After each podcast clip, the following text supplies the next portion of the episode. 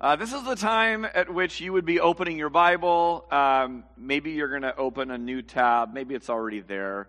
Uh, but we are in Luke chapter 20. We've been working our way through the Gospel of Luke. We are calling the series in Luke The Good Doctor. And it's based on two very simple premises that Luke shows us. One is that no one is good except God alone. That's a claim of deity that Jesus made. And secondly, he says this I came to seek and to save the lost. That's him on a healing uh, mission. I want you to notice the tagline of our series, which has been there all along because Luke takes great pains to show us this. It is hopeful healing for all. Hopeful healing for all. What a message God is giving us in this day and age through the gospel writer Luke. He's a doctor, of course, and so it's a play on words that it's the good doctor. Uh, and this hopeful healing for all message is needed now more than ever. How much is hope needed? Don't you need hope? Don't you wish there was a hope channel? Don't you wish there was something good on the internet that just screamed hope all the time? Well, good news hope is available. Jesus has been modeling for us how to handle critics in the midst of what can seem like a hopeless situation. Man, that seems like a pertinent time for us. As Christians, we are called to love the best of these, the least of these, and the worst of these. Jesus' offer of hopeful healing as the good doctor really is for all, even our enemies. That's why Jesus says to love your enemies. And he doesn't just talk about it, he does it. One of the things we've been paying attention to in the Gospel of Luke is something that is fairly unique to the Gospel of Luke amidst the four Gospel writers, and that is this. He takes great pains to show us the hugely countercultural actions of Jesus. He highlights Jesus' warm inclusion of women in the Gospel story. He also highlights the inclusion of children and their importance, elevating them in their importance in the story. And then also of the racially segregated Samaritans. Over and over again, we see this in the Gospel of Luke. Jesus came to break the shackles of law living. And instead, he tells us the good news and says, now get on with good news living, with gospel living. What's the difference? Well, law is essentially do, right? Do this and you'll be okay. Gospel living says done. As in, the perfect life can't be lived on your own. It's already been done. And so we look to that and walk in that. So law is do, gospel is done. We repent of our sins and then place our full weight, our full trust on Jesus for our righteousness. That's the good news. That's why Christians are giddy, not just on Sunday. We can't stop smiling because we keep thinking about this. We keep coming back to this. We keep needing this in our life. If you are new to what Jesus is all about, he summed up what it means to get on with gospel living with two very simple things. In fact, he really sums up the scriptures this way. He says, Love the Lord your God with all your heart, soul, mind, and strength. And the second is like it, the second most important command, which is what? I heard you. Love your neighbor as yourself. Do you hear it? Love God and love your neighbor. Now, here's the kicker law says, law tells your mind, all right, let's do this. Let's get to work. That's law. That will fizzle that will fade. That will drive you to despair, or it will drive you underground, where you pretend you're loving Lord your God with all your heart, soul, mind, and strength, and your neighbor as yourself, but you're really not. That's law living. What does the gospel say? The gospel says, get on your knees. Love the Lord my God with all my heart, soul, mind, and strength, and my neighbor as much as myself. Help! Law says, get to work. Gospel says, get on your knees. This is impossible without the Spirit of Jesus Christ alive in you. It is impossible without Jesus forming himself in you. This is the Christian faith, friends. So, everything you hear from here on out, don't go through the grid of law. Don't go through the grid of, let me get this down so I can get to work doing it myself. You will fail. In fact, loving your enemies on the scale of, um, you know, ski slopes and snowboarding, that kind of thing, this is like double black diamond experts only. You will die if you try this and you're not an expert. How do you become an expert? You lean on the expertise of Jesus Christ. Loving your enemies is the hardest call. In fact, it's one of the most radical calls found in the scriptures. So, again, this week, Jesus loves his neighbors well. Even those who oppose him, malign him, accuse him, abuse him. Catch this, even those who are wrong. Oh, that's so hard for some of you. I have to love people who are wrong, but they're wrong. That's right. Jesus loved even those who are wrong. He loved them all. Let me give you a quick review of how we got to where we are and sort of the context so we don't just lift this out of the story. We need to hear the story. So Jesus enters the great city of Jerusalem to much fanfare and fireworks and celebration, and he's celebrated, but he is seen sobbing.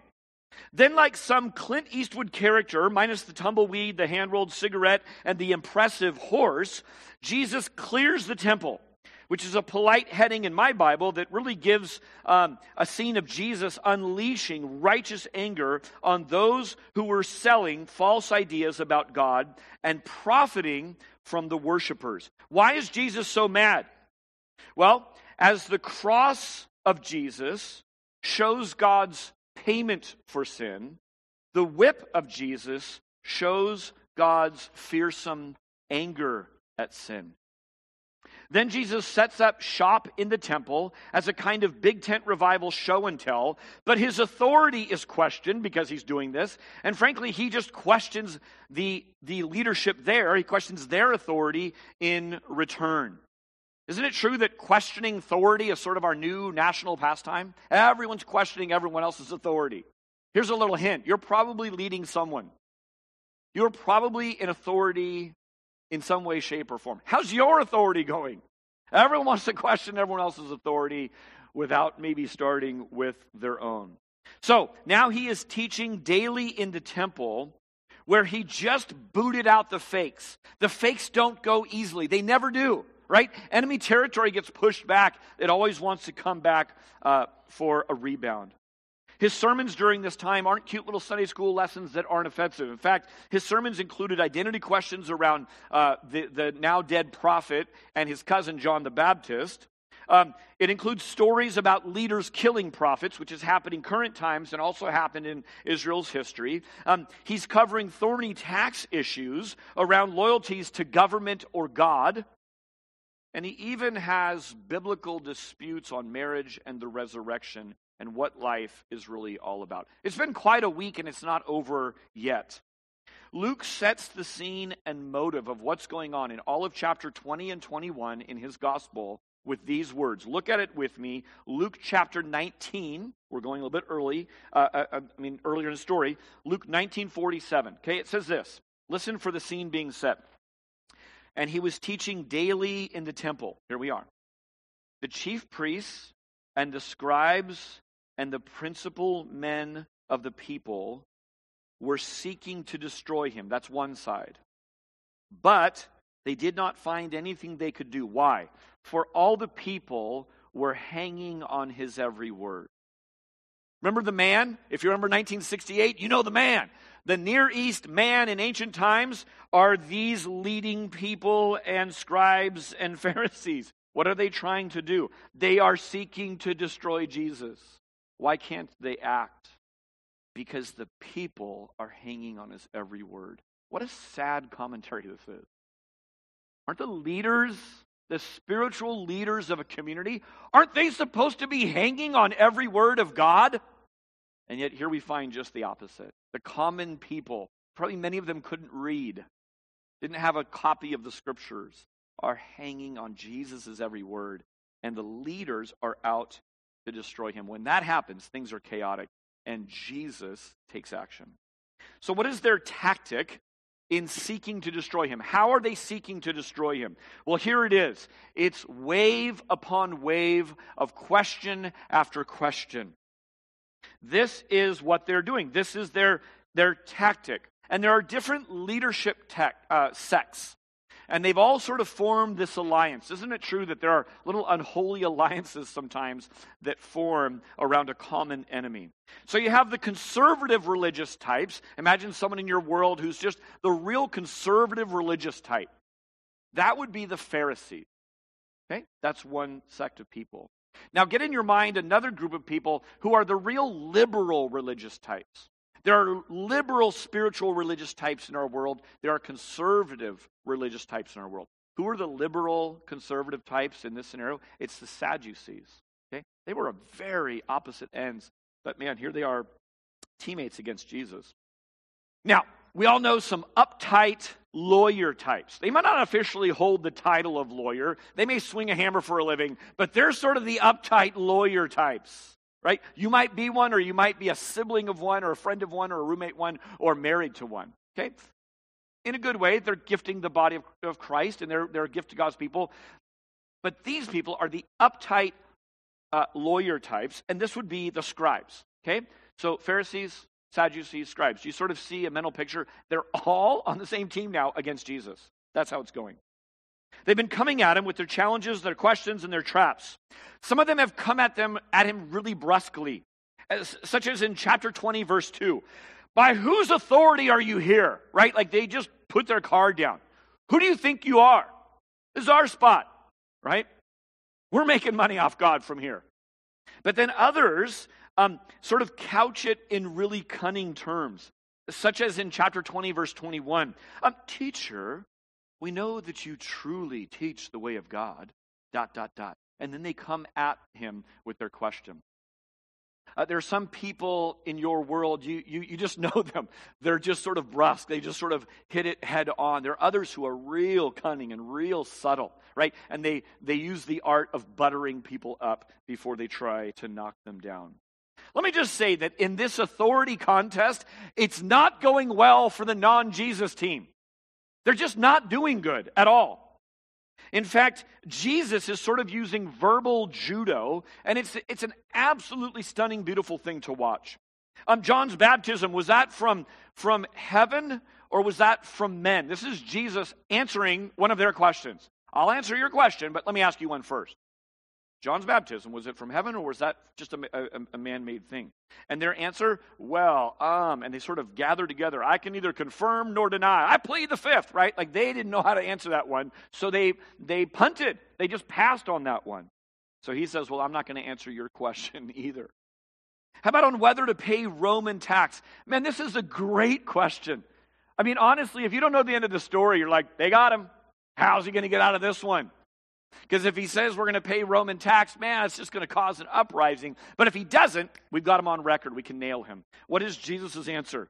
He says, Give back to Caesar the things that bear Caesar's image, and give to God that which bears his image. Whoa! Verbal judo.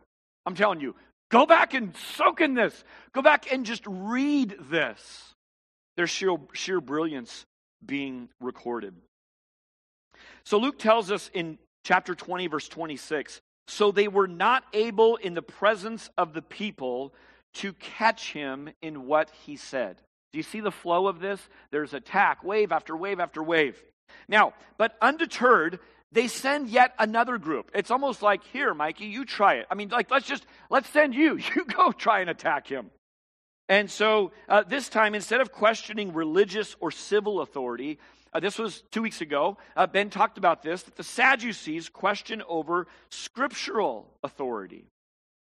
Seeking to challenge the inspiration, the necessity, the cohesiveness of Scripture, the Sadducees basically say it's written in the law, and then they paint this sort of ridiculous scenario of seven brothers having the same woman. How does Jesus answer that one? Jesus answers showing that they didn't know the first thing about the age that they lived in, nor the age to come. Furthermore, they didn't know the first thing about marriage or the resurrection life. So he took the teachers to school, right? And flipped it all on them such that they're like little kindergartners and they were supposed to be the professors, the intellectuals, the talking heads. And in Luke 20, 39, look at this with me because this is so powerful and this is where we pick it up this, this morning. It says, The scribes answered, okay, after Jesus gives their answer. The scribes reply back to him, Teacher, you have spoken well. And then verse 40, For they no longer dared to ask him any questions. If this were a courtroom scene, uh, it would be the plaintiff rests, Your Honor. No further questions. Why do they have no more questions? Uh, they, they did this because each question that was meant to trap Jesus actually esteemed Jesus and it disrobed their own authority, their own understanding. It just revealed their utter lack. And so the plaintiff rests. No further questions. At this, they think they're off their hook. Jesus has a question of his own. Not so fast, Your Honor. I've got a question. Let's keep this going. This is fun. So, here's my title this morning. I want to ask you a question. Are you easily offended? Would people around you say that you are easily offended? I think the whole world is easily offended right now. Here's proof. Many of you are offended that I just said that, right? Like we just, we take offense at almost everything right now. We are hair trigger at being offended. And furthermore, people are walking around on eggshells going, Yikes, there's so many groups to offend and say the wrong thing. How do I do it? I'm just going to stand in my little spot and not walk anywhere. Did Jesus ever offend you? It is well documented, both in the scriptures and in your current cultural landscape, if you look around, that Jesus offends many people both in his time here on earth and it continues 2,000 years later. Jesus is constantly offensive. Here's, here's the deal we're not talking about that today. I'm tricking you a little bit. I'm doing a little play on words. This is an offensive scene that's going to come up, but I'm not talking about the word offense in that way. I'm talking about the word offense, as in Jesus takes offense. He takes the field on offense now, right? He has been defending question after question, and now he has one of his own. Why is there a picture of a lion on there? Well, Lion of Judah is sort of a little code name for Jesus. And there's another place earlier in scriptures we, we, we looked at this where his gaze is intently at them. Instead of backing away from conflict or letting the people off the hook, not wanting them to make, make them look bad in a shame honor culture, it says Jesus looked intently at them. Oh man, can you imagine the gaze of Jesus? We have some record of what it must have been like because it says in several places about Jesus looking at someone. Peter, after he denied, right? Um, uh, uh looks of love and acceptance and warmth, and also looking right in his enemies, right in his accusers, right in those who were seeking actively in that moment to destroy him. He looks intently at them with a piercing gaze. Who's the man in the Near East? We already know. Pharisees, Sadducees, scribes, right? These leading people. They thought they were dealing with a kitty cat, and they're sort of starting to get a sense of who this Jesus is, right? And therefore, they had no more questions. Let's let this one lie. Let's go back to the drawing board. Let's refigure this out.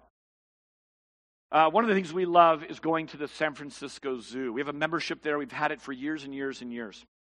And I'm sure you've seen this scene. I actually Googled some things. It's kind of funny to, to watch some of these clips on, on YouTube where, where your kid is there or someone's kid is there or some punk teenager's there and they're banging on the glass because the, you know, the, the gorilla is right there or the lion is right there or whatever. And it's all fun and games, know, you're banging on things, and all of a sudden, um, the, the lion might pounce. And all of a sudden, everyone who's there kind of, kind of, whoa, jumps back. We know there's a giant thick glass. We hope it's going to hold. But all of a sudden, we, we, we, we are stunned back into the reality of this awesome power that is being restrained by, we, we pray the engineers did a good job on this, this barrier between us was watching this one clip, and this, you know, probably young adult, 20 something guy is pounding on the glass, and this lion comes and, and, and sort of surprises him. And he falls back to, to his knees and gets up, and there's a crowd of people. And guys, what do we do when, when our buddy does that? We laugh at him, right? We laugh at him. We're like, ah, and we just start laughing at him. He gets up kind of sheepishly and looks like he sort of mutters something to sort of try and save some shred of dignity that he might have. This is sort of, you know, this is sort of what, what they're doing with, well, you know, they, they dare not ask any more questions. All of a sudden they get a sense of who this, this kitty cat is that they're dealing with. And so they, they, they want to shrink away and regroup, lick their wounds, and come back for another fight. And Jesus is not so fast. I have a question of my own for you. Jesus goes on the offensive. What did Jesus use when he went on offensive? This is huge. Think about the armor of God. What is the one offensive part of the armor of God? You know it. Right here.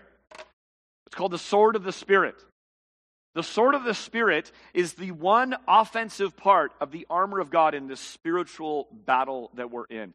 It is so instructive, church, that Jesus goes on the offensive not because he's offended, not with all sorts of crazy emotional accusation or whatever else.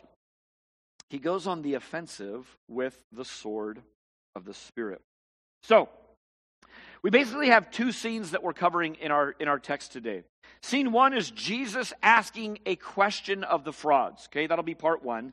And part two is Jesus warning his disciples and anyone who's in earshot not to become like the frauds. Okay, so he's going to ask a question of the frauds, and then he's going to um, give warning not to become like frauds.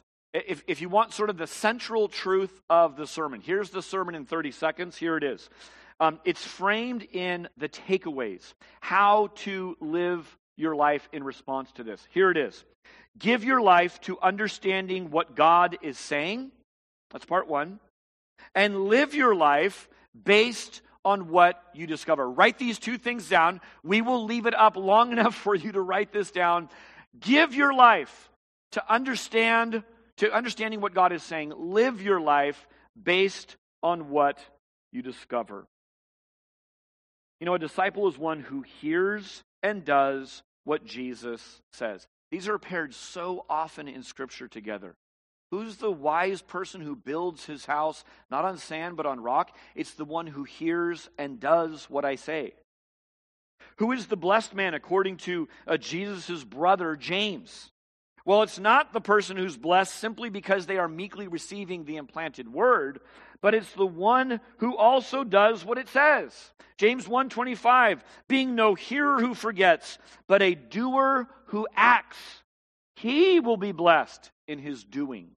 You see them paired together? Meekly receive the word. You're blessed when you pair that with obedience, with doing. And Jesus said it really simply in John 13, 17. Now that you know these things, Part one, understand what God's talking about. Now that you know these things, you will be blessed if you do them. Do you hear these paired? Watch for this over and over and over. A disciple simply hears and does what Jesus says. Pretty simple to understand, harder to live out. All right, let's take these one at a time.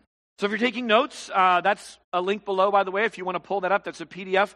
Give your life to understanding what God is saying. In four short verses, Jesus shows us carefully uh, wielding the Bible. He is rightly dividing the meaning and the application. It's clear that Jesus read the scriptures carefully, cohesively, and obediently, and so must we. I'm going to hold two objects in my hand to kind of represent the two parts that we are in, okay? This is my iPad. I use my iPad and my computer for a lot of biblical study. There are a ton of commentaries in here. There's every version of, of scripture translation in every language ever living right here on this iPad. Okay? So I'm going to hold this representing um, doing the hard work of really carefully, cohesively, obediently reading the scripture, digging in and rolling up your sleeves and taking pains to understand what God says. So I could hold my Bible, but but there's all these tools that reside as well as my Bible here. Now, I asked this question on the live chat. The Bible is, right? At its best, the Bible is this. At its worst, the Bible is this. Now, let me preface something. Lest you are unclear on what kind of church this is, on what kind of pastor is preaching to you. Let me be clear that, that the Bible, of course, does not change. One of the things about writing it down, right, is that it does not change. So the, the Bible does not change, either in its nature or in its message. The Bible doesn't change. Um, but like all created things, sinful creatures use good things for good and for evil. God creates, calls it good, and the created world, right, can be shaped and formed and molded and used by sinful creatures for good and for evil. We looked a couple of weeks ago, Ben asked this question You ever use your mouth uh, for, for wrong? The answer is, of course. If you say no, you just did. You lied. Out of the same created mouth and tongue, an air that passes through your tongue and mouth to form words. Out of the same mouth come both blessing and cursing. So the Bible doesn't change. When I ask that question, it sounds provocative. At best, it's worst. Um, but, but it can be used by, by creatures in different ways. Um, Donna, you wrote this. At its best, it's heard. At its worst, it's peddled. That's almost like you've been reading ahead. That sounds a lot like our text today. Thank you, Donna.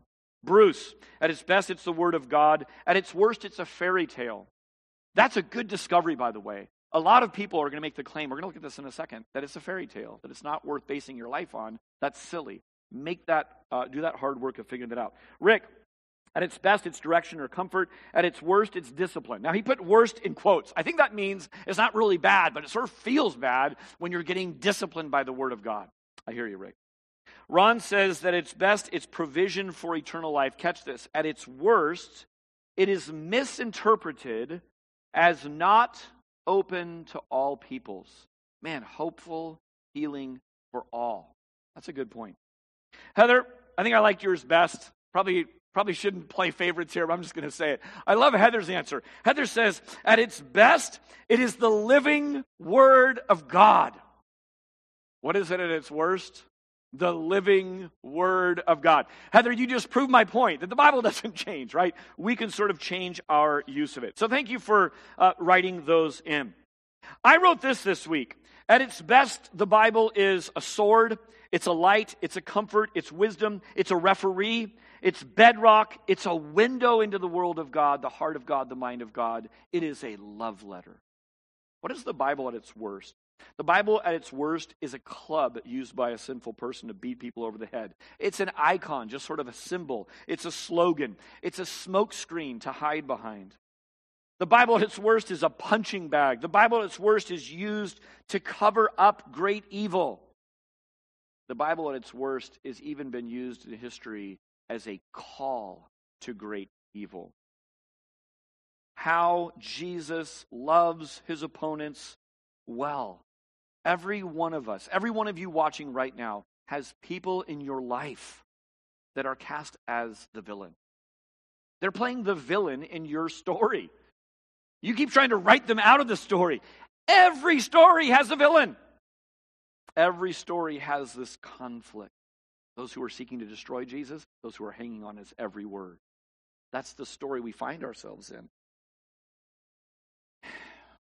And Jesus says to love them. But loving the villains in our story, the enemies, those who oppose us, is challenging to say the least. Only by the Spirit of Jesus in us can we hope to live like Jesus.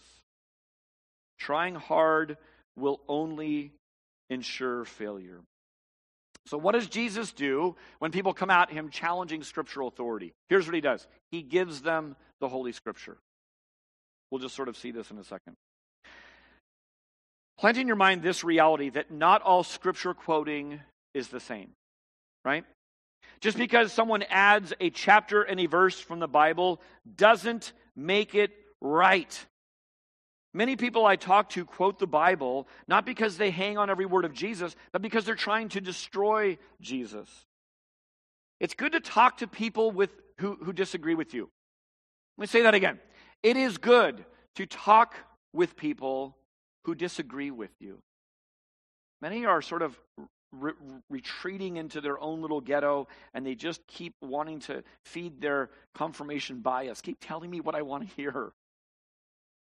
But you have loved ones, dearly loved ones, who are precious in God's sight, who bear his image, who need you to be in conversation, and you need them to be in conversation with you. When I started getting vocal about my faith, shock of shocks, most people at West Valley College, including my professors, weren't that pleased about it. They opposed me. They challenged me. They questioned me. They mocked me openly, some of them. You know what it did? It sent me back to the Word, it sent me back to God. And I grew and I grew and I grew in my understanding. So, talking with people who disagree with you helps you grow. Guess what? They may disagree with you because they're right and you're wrong. And so you change your opinion and you grow. Many people I love are not only um, atheists, but they are anti Christian. And these are people I dearly love and care about. While I spend most of my time on knowing God's plan and knowing God's purposes and knowing God's way, I also like to sometimes really get my head around um, opposing views, right? And to hear from, from people that, that are speaking to them. Some of my friends and family quote Christopher Hitchens. Now, I can't have a conversation with Christopher Hitchens because he's he's passed on. But he's a very outspoken atheist. He wrote a book called God is Not Great. I read that book. I just finished it. Uh, I read it over the last couple of weeks, sort of in preparation for, you know, people who oppose Jesus Christ. Now he lumps all of religion as utterly poisoning and really does a number on grabbing um, the Bible, which I'm a, you know more of an expert on. I'm certainly not an expert on other world religions, but but pretty predictably, sort of grabs and picks and chooses and does these different things. But I read it as an act of love toward those who are not just atheist or maybe agnostic. I'm not sure if God exists, but actually anti Christian. I hear them quoting Christopher Hitchens. Sometimes they don't even know they're quoting Christopher Hitchens. But I wanted to understand their p- position, perhaps even better than they understand their position, um, to kind of to kind of just get into their world and and hear what it is. It's a loving thing and good to get to know other people's positions. Frank Turek is someone who has stood right here, about 10 feet away from me in our little church, and he's a, he's a pretty amazing apologist. And um, he's a doctor. So, Dr. Frank Turek's very first public debate was against Christopher Hitchens. And, and I'll just tell you, it's worth a view on YouTube um, because he demonstrates both the clear light of penetrating, dope back down truth, but he mixes it with humble grace and warmth toward his opponent.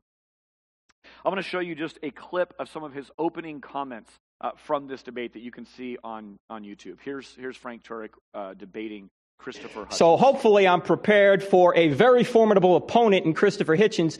And I do want to say that I very much like Christopher Hitchens. I've been following him for many years. I'm kind of a political junkie, so I've seen him around quite a bit. And I appreciate his charm and his wit, and I agree with him on a lot of things. Obviously, not the issue of God. That would make a very boring debate. But I will say that um, I went up to Christopher just about a half hour ago and I shook his hand and I said, Christopher, I'm actually a fan. And he smiled and he said, The night is young.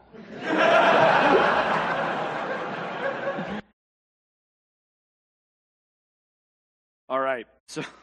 So Frank is a disciple of Jesus and it shows. How does it show? Well, this was hosted by the, Unite, the, the United Secular Alliance, which he thanked, in a very non friendly environment toward Frank and his worldview uh, about the existence of God. Why did Frank go do that? Why would he go put himself in sort of a hostile arena? I think it's because of this.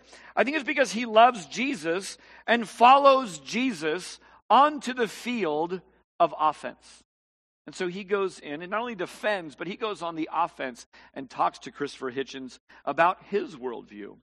So not all scripture quoting is the same. Christopher Hitchens quotes a lot of scripture in his book and in the debate. But adding a fresh garnish to a plate of poop is neither helpful nor healthy, right? Just because someone adds chapter and verse doesn't somehow make it right. The Sadducees have come at him, not for truth, but to trap. And Jesus calls out the sin and gives him, he sort of answers their biblical attack with biblical truth. So look at this with me. Starting in verse 41, it says this But he said to them, How can they say that Christ is David's son? For David himself says in the book of Psalms, The Lord said to my Lord, Sit at my right hand until I make your enemies a footstool. David thus calls him Lord. So how is, is he his son? Jesus is essentially saying, You want to play Bible trivia trip up games? Okay, I will plainly answer your question that you've thought up for me uh, with the clear light of truth based on a careful reading of Scripture. And your turn. I'll give one of my own. So, riddle me this. What is the apparent biblical contradiction here? What's the dilemma? What's the problem? It may be hidden a little bit from English speakers uh, because of translation issues, but it's absolutely plain to every Jewish person hearing this dilemma, both the learned and the simple. They would have gotten very clearly because of the language. David is Israel's greatest king. He is the hero of heroes. He's the poster child of all that's sort of represented of, of good in the nation of Israel. So it is absolutely baffling to the Jewish mind how this theological knot could be resolved. Here's the riddle the Semitic belief is that the Father is always greater than the Son, and the grandfather greater than the grandson. This was bedrock. This is set in stone. This does not change. So, here's the underlined part of the quote that we're looking at. Jesus says, How is the Son of David also the Lord of David? That's the crux of the riddle. It is unthinkable for a Jew to even joke around that somehow Isaac could be greater than Abraham. That doesn't make any sense to the Jewish mind. In a very literal sense, Abraham was before Isaac, right? Isaac actually owes his very dependence on Abraham being around.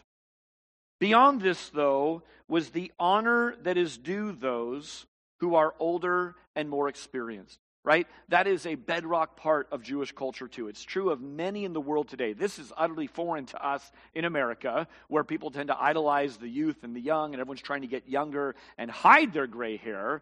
Thank you very much. People in another part of the world are like, look at it, see the experience, see the wisdom. I got it uh, with, some, with some truth. Listen to me. So, lineage and respect for one's elder is unquestioned. So, a quick word study sort of reveals what is hidden in our English translation. What Jesus is quoting from is the book of Psalms, Psalm 110 to be specific. And it's written in the Hebrew language. In the Hebrew language, there would be two different words for the word that we see translated Lord and Lord in our English translations. Let me show it to you so you can see it. It would say something like this The Lord, Yahweh, said to my Lord, Adonai. Now, Yahweh is the name of God, but his supreme title is Adonai, which means sovereign one. Here's what David is describing he is describing eavesdropping in on a divine conversation between God and David's Lord. It would be something like this God said to my sovereign. Mind you, this is from the lineage of David, right? generations after he lived, and yet he is calling him his sovereign. This is the riddle, this is the conundrum. So, this one passage is affirming that there is a God, Adonai, who must be distinguished from God, Yahweh. It's impossible to reconcile this unless the doctrine of the Trinity and the incarnation exist. What's the Trinity? Well, that's that God is distinctly three and yet one Father, Son, and Holy Spirit. What's the incarnation? That's what we celebrate at Christmas. It's that God comes in human form, Jesus Christ. So, in this one brilliant quote, Jesus unravels the mystery. Now, here's what he doesn't do he doesn't answer it. He just says, How can this be? Um, those hearing that day, of course, don't have the tool of time. Time is a tool, it's a tool for understanding. It allows us to see just how this person speaking, Jesus, fulfills this messianic role. That he is both David's son, he came from David's lineage through Mary, and he's the Son of God, and he's in one person. Church, hear me. This is a huge principle for us. Difficult passages are not to be feared, but to be studied. If you're taking notes, write this down. Difficult passages are not to be feared, but to be studied. I'm sure in this day and age and through the ages, people have found difficulties in the Bible, and the faithful have said, we better hide these or not discuss these for fear of making God's great name somehow look confused and disordered. And opponents and doubters, if they're wise, they would go and find these apparent contradictions. And I'm sure people in that day said, What about this? How can this possibly be true? And the contemporaries of Jesus would say, We're not really sure. We're a little bit confused on it ourselves. Church, give your life, and it will take that. Give your life to understanding what God is saying. God is the perfect communicator. That's a truth that sits over here. And God inspired difficult texts to understand. Those things are both true. Here's the truth this is for our good, it's for our development, it's for our growth, and this is what brings life. If you're an older sibling, you may have made things hard for your younger siblings for your own good, right? Repent of that. That's not right. But as you grow up, older siblings, and you become parents and you have children, and you're caring for these precious children, here's the flip. You now are making things hard on your kids on your best days for their own good. If you are a parent making things hard on your kids for your own good, repent. That's sin. But as a parent, don't we make things hard on our kids sometimes for their own good? Of course we do. You know, I have some children who love a challenge. I put the bar here, they jump over they're like, I bet you, I, you know, you can't do higher. I'm like, oh yeah? And we just keep doing it. They love a challenge. I have other kids who hate a challenge. They shrink away, they whine, they moan, they just hate a challenge. So here's pop quiz. Which of my kids do I challenge? All of them. Why? Because I love all of them. I love all of my kids. And so, parents, don't we make things hard on our kids for their own good? Of course we do. That's how they grow, that's how they develop. So, that's how it is with God. He inspired hard texts. One of the beauties of going through whole books of the Bible is your pastors can't skip the hard stuff that's hard to explain. Instead, we rack our brains and we wear out our knees trying to figure out God, what does this mean? How am I supposed to feed your people with this? Church, I call you to follow Jesus by the power of Jesus to grow up in this, giving your life to understanding. Here are a couple thoughts. Read your Bible carefully and closely, read it cohesively. Submit questions in this life to the authority of Scripture. Lean on Scripture as sufficient. We've already seen in this short time period of Jesus that Jesus quotes extensively from the written Scriptures. Even in the heat of angry response, what does he do? He is quoting uh, parts of the Bible together. That's what comes spilling out from him. He shoots down Bible trivia nonsense with accurate truth and interpretation that cuts through the games. It's clear that Jesus believes the whole of the Bible. It's powerful to see him quote uh, the law of Moses, the prophecy of Isaiah, and the Psalms of David. If you look at the Bible that was written in the time of Jesus, that's the law and the prophets and the wisdom liter- literature by representation from its three most prominent people Moses, Isaiah, and David. Finally, he shows that the path forward in understanding this life is not in writing new things, but in rightly understanding old things. Let me say that again. He's showing that the path forward in understanding our current times is not in writing new things, but in rightly understanding old things. Does that mean it's wrong to write new things? Of course not. I am writing a sermon and I am creating content, but I am looking to the anchor of Scripture that actually is ahead of us and pulls us into the future. That's what Jesus is doing. Finally, from this scene, before I move on, take the cue from Jesus and don't always be on the defensive. Christians always are being asked, well, how about this? What about that? What about this? Take a cue from Jesus and ask a good question once in a while, right? Make people think about how they've landed on their own assertions. Maybe they are standing on sandy ground and they haven't ever really thought about it. So a good question comes in handy once in a while. So Jesus doesn't just know his Bible, but he lived it. And he warns us not to live a lie. So I'm going to take my iPad, which was the one of understanding it, and I'm going to just take the shoes I'm wearing right now and say this is the physical representation of what it means to really live your life based on what you're discovering from God hearing. Okay? So the iPad is what I'm studying and learning. Uh, my shoes represent where, where I go, what I do with it. How does this invade my everyday life?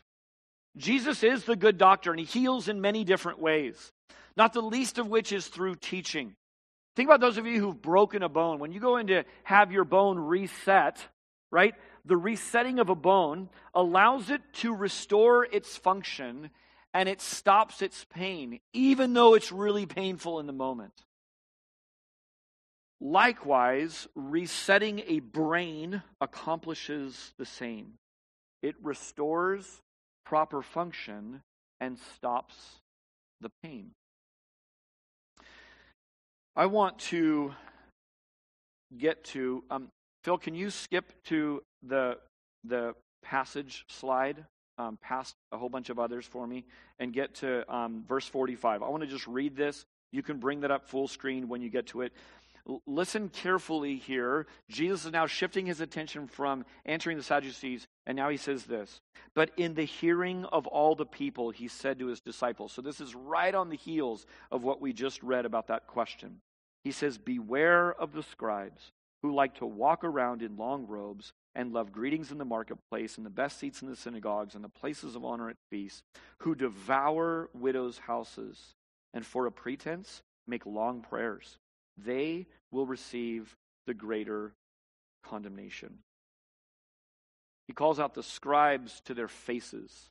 You think that's offensive? They probably took offense at that. He sees their sin and prophesies their condemnation. He's saying these guys steal glory from God. He's really concrete about it. It's not confusing how they do it. He says, from their dress code to their greeting rituals to the seating charts to their long benedictions, beware. They're devouring widows' homes. There's a time for patient, gentle truth, and there is a time for urgent, harsh truth. Jesus is loving those in his hearing, all of them. For the sake of his disciples, the crowds, and those consider, uh, committing the sin of hypocrisy, he is saying there is still time. Repent, turn, change either from this lie you're living or a warning don't go down this path of living a lie. This is what it means to live and discover, uh, to, to live what you discover upon understanding what God is saying. So be on guard against imposters. My father is uh, a retired captain of a 777 and uh, we've all been on flights, or maybe you've been on a flight and you hear, This is your captain speaking. And if you fly a lot, there are predictable times when you do that and you tune that, that, that voice out. But if you just gone through some turbulence and you hear, This is your captain speaking, you put down your book, you put down your laptop, you wake up from nap, you pull your thing down, you listen. You're dialed in to the captain. This is the guy flying the plane. You're hoping he's having a really good day, has a good marriage, is stable, right? That's, that's who you're hoping is flying your plane that day. This guy has something to say. I'm going to take a listen. Here's a shocking thing. Uh, in an article in World Magazine, they reported that the Pakistani National Aviation Minister, um, Ghulam Sarwar Khan, admitted that more than 30% of Pakistan's civilian pilots have fake pilot licenses and are not qualified to fly. It was reported that of 860 active pilots, 262 of these paid someone else to pass the test. Here's the point it matters who you fly with. Right? When someone comes on and has a message for you, it matters who that voice is. Is it someone worth listening to? Is it someone who's qualified and worth trusting? If you're new here, let me tell you this. We have the Bible as our playbook. That means those who lead this church, you can read the qualifications of an elder of this church. And so we're all reading from the same thing. You get to see who's qualified to lead. Hebrews 13 7 says this Remember your leaders and those who spoke the word of God to you. Listen to these two commands. Consider the outcome of their way of life and imitate their faith. Consider how they live, the fruit of what they're talking about, and imitate their faith. So watch your leaders. You know what's harder? It's harder in coronavirus season to do this. In our little church, if someone gets off the stage here, we're able to sort of see a little bit of how they live, but it's still a mystery what goes on in our homes and all that kind of thing. Here's the powerful thing every single time I preach in one of our services, my wife and children are sitting in the service. If I'm talking about patience and hope and love and forgiveness, guarding your tongue and all these things, and you keep seeing my wife, oh boy, rolling her eyes, if you hear deep sighs, or if they're boo, if they're booing, right? If they have signs fake. I mean, these are giant telltale signs that go, oh, that doesn't really line up as much. A little bit harder to hide in a smaller church.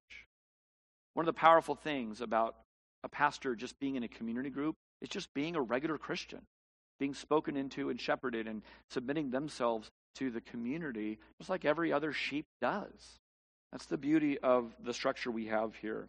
So you'll have to take my word for it right now that we care deeply about not being imposters. And if we get to meet face to face soon, we can move forward with that. In just a minute, we're going to move on to closing our service out with a couple of songs. And before we do that, what I want to do is this I want to challenge you, church, to an action item. What is your next step in giving your life to hearing and understanding what God is saying? Start with the Bible. The Bible is not the totality of it. Many of us this summer have spent time out in God's good creation, and the, the creation is preaching a sermon every day, every night, if we're listening for it. But people say, I'm dying to hear the word of God. I'm dying to hear an audible voice of God. Read the Bible out loud, right? That's what's been said. So, so just do that, and you will hear God's audible voice. Soak yourself in Scripture. Memorize, think, sing, ponder, write, study, learn, ask questions. Join a church that takes the Bible seriously. Brennan Manning in The Relentless Tenderness of Jesus says this seriousness is not the opposite of joy, but of superficiality. Don't take the written documents on the web page or in the name that a church takes the Bible seriously. Measure the amount of time. Measure what's done when you get together. Measure the conversation of what that looks like. So, what is your next step? I'm not sure. But if you don't know where to start, in humility, ask another older than you, How do I get studying the scriptures?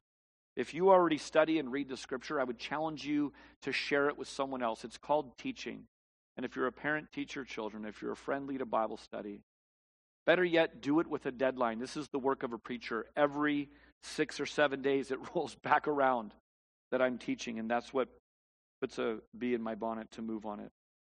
But it's not enough to give yourself to hearing. Live your life in response and in line with what you are hearing from God. This is keeping in step with the Spirit.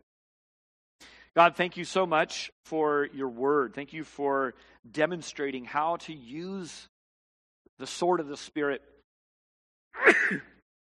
in an offensive way, on offense. God, I pray that in our own life we would give ourselves to understanding what you're saying. In every moment, in every situation, would yours be the loudest, most prominent voice? And God, give us the grace and the power and the courage, the fortitude, the perseverance to just take it step at a time, to walk in the ways of Jesus, not to sprint ahead and quit, not to lag behind and sleep, but to daily receive our daily bread from you, our daily grace for today, and to grow up in you. You're a patient, good, loving Father. We thank you for that. In Jesus' name, amen.